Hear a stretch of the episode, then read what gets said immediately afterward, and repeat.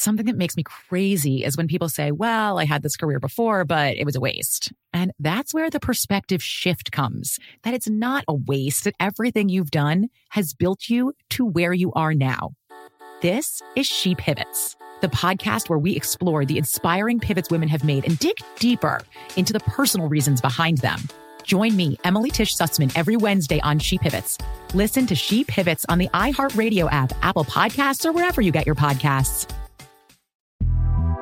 The Big Take from Bloomberg News brings you what's shaping the world's economies with the smartest and best informed business reporters around the world. We cover the stories behind what's moving money and markets and help you understand what's happening, what it means, and why it matters every afternoon. I'm Sarah Holder. I'm Saleha Mohsin. And I'm David Gura. Listen to The Big Take on the iHeartRadio app, Apple Podcasts, or wherever you get your podcasts. I'm Saleha Mohsin, and I've covered economic policy for years and reported on how it impacts people across the United States. In 2016, I saw how voters were leaning towards Trump and how so many Americans felt misunderstood by Washington. So I started the Big Take DC. We dig into how money, politics, and power shape government and the consequences for voters. With new episodes every Thursday, you can listen to the Big Take DC on the iHeartRadio app, Apple Podcasts, or wherever you get your podcasts. This Day in History class is a production of iHeartRadio.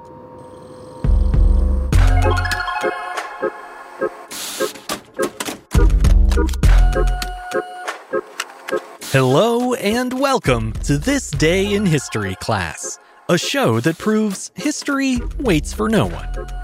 I'm Gabe Luzier, and today we're looking at a controversial battle between the competing interests of free market capitalism, workers' rights, the U.S. war effort, and good old fashioned stubborn pride.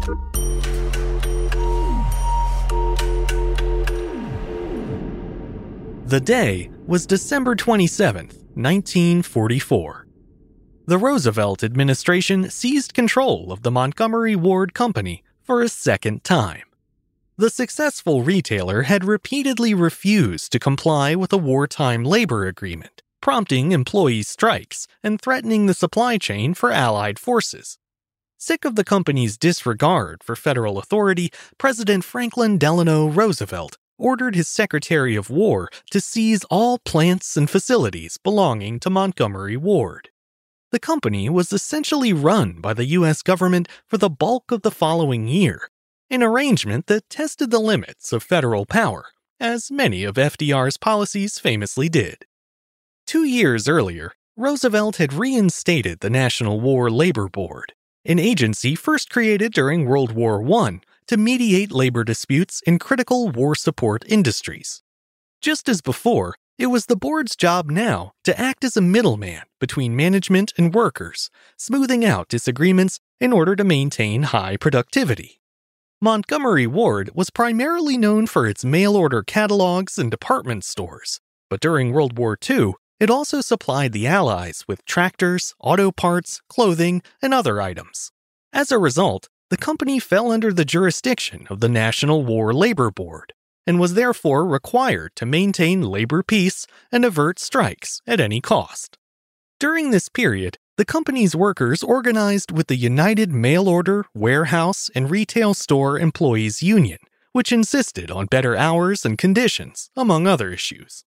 However, the company's chairman, Sewell Avery, was staunchly anti union, anti government, and anti New Deal in particular. In 1943, he refused to recognize or negotiate with the union and flat out ignored the labor board's order to compromise.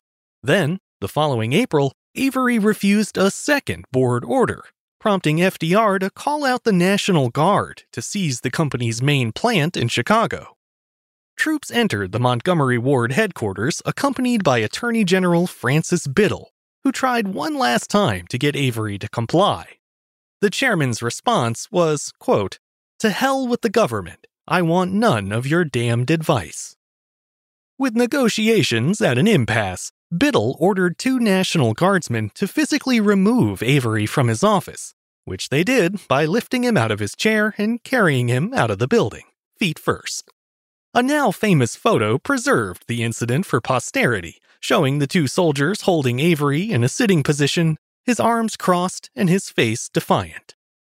Once the chairman was removed from the premises, the U.S. Secretary of Commerce, Jesse Holman Jones, was appointed as his replacement. As you might expect, Montgomery Ward challenged the government takeover in court. Meanwhile, as a federal judge considered the matter, Secretary Jones worked with the union to finalize its election and return the employees to work. Once everything was smoothed over, there was no longer a need for the government to run the company. So on May 9, 1944, Jones returned Montgomery Ward to private management, bringing the matter to a close before the court had even reached a decision on the legality of the seizure.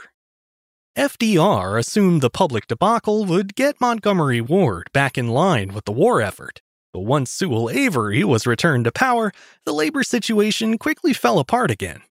Once more, the chairman refused to recognize the union, and by December of that year, employees in Detroit and Chicago had walked out in protest. Roosevelt was furious when he heard Avery's noncompliance had led to a strike. So on December 27, 1944, he issued an executive order instructing the Secretary of War to seize Montgomery Ward's properties for a second time. The president announced the action that same day, stressing that the government would, quote, not tolerate any interference with war production in this critical hour. He also made clear that the government would respond swiftly to such disruptions regardless of who caused them. Strikes in wartime cannot be condoned, he said, whether they are strikes by workers against their employers or strikes by employers against their government. The second seizure of Montgomery Ward was carried out simultaneously in New York, Michigan, California, Illinois, Colorado, and Oregon. This time, Avery wasn't carried out of the building, but was allowed to remain in his executive office, while Major General Joseph Byron and his staff occupied one nearby. That awkward arrangement would continue for the next year, with the general carrying out the day to day operations of Montgomery Ward and Avery looking over his shoulder disapprovingly. The tension even extended to the parking lot, where the two men waged a daily battle over Avery's reserved parking space. Of course, not everyone approved of the government's actions. Many of FDR's opponents in Congress and in the general public denounced the Montgomery Ward seizures as gross examples of government overreach and abuse of power. Others even argued that Montgomery Ward should never have been considered vital to the war effort in the first place. Sewell Avery made these arguments himself in a court of appeals, but in the end, the seizure was upheld as lawful.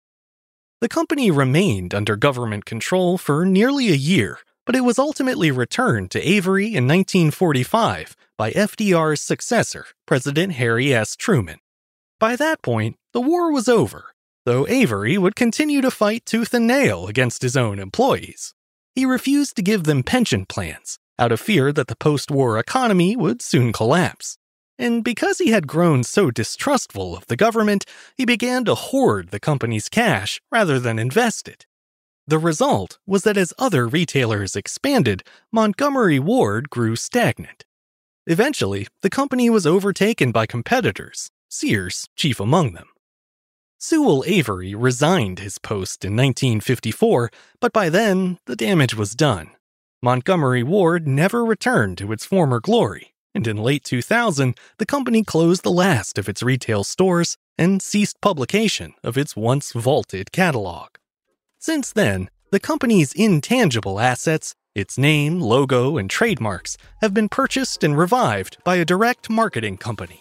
As a result, Montgomery Ward catalogs are now in print once again, and a new line of branded home and kitchen products is available online Clearly, Montgomery Ward is not the retail giant it once was, but on the plus side, that makes a government takeover far less likely. I'm Gabe Luzier, and hopefully, you now know a little more about history today than you did yesterday. You can learn even more about history by following us on Twitter, Facebook, and Instagram at TDIHC Show. And if you have any comments or suggestions, you can always send them my way by writing to this day at iHeartMedia.com. Thanks to Chandler Mays for producing the show, and thanks to you for listening. I'll see you back here again tomorrow for another day in history class.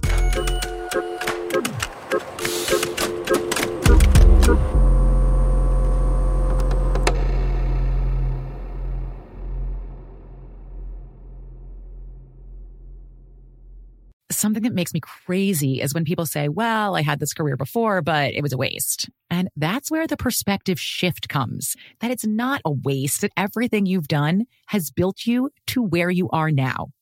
This is She Pivots, the podcast where we explore the inspiring pivots women have made and dig deeper into the personal reasons behind them.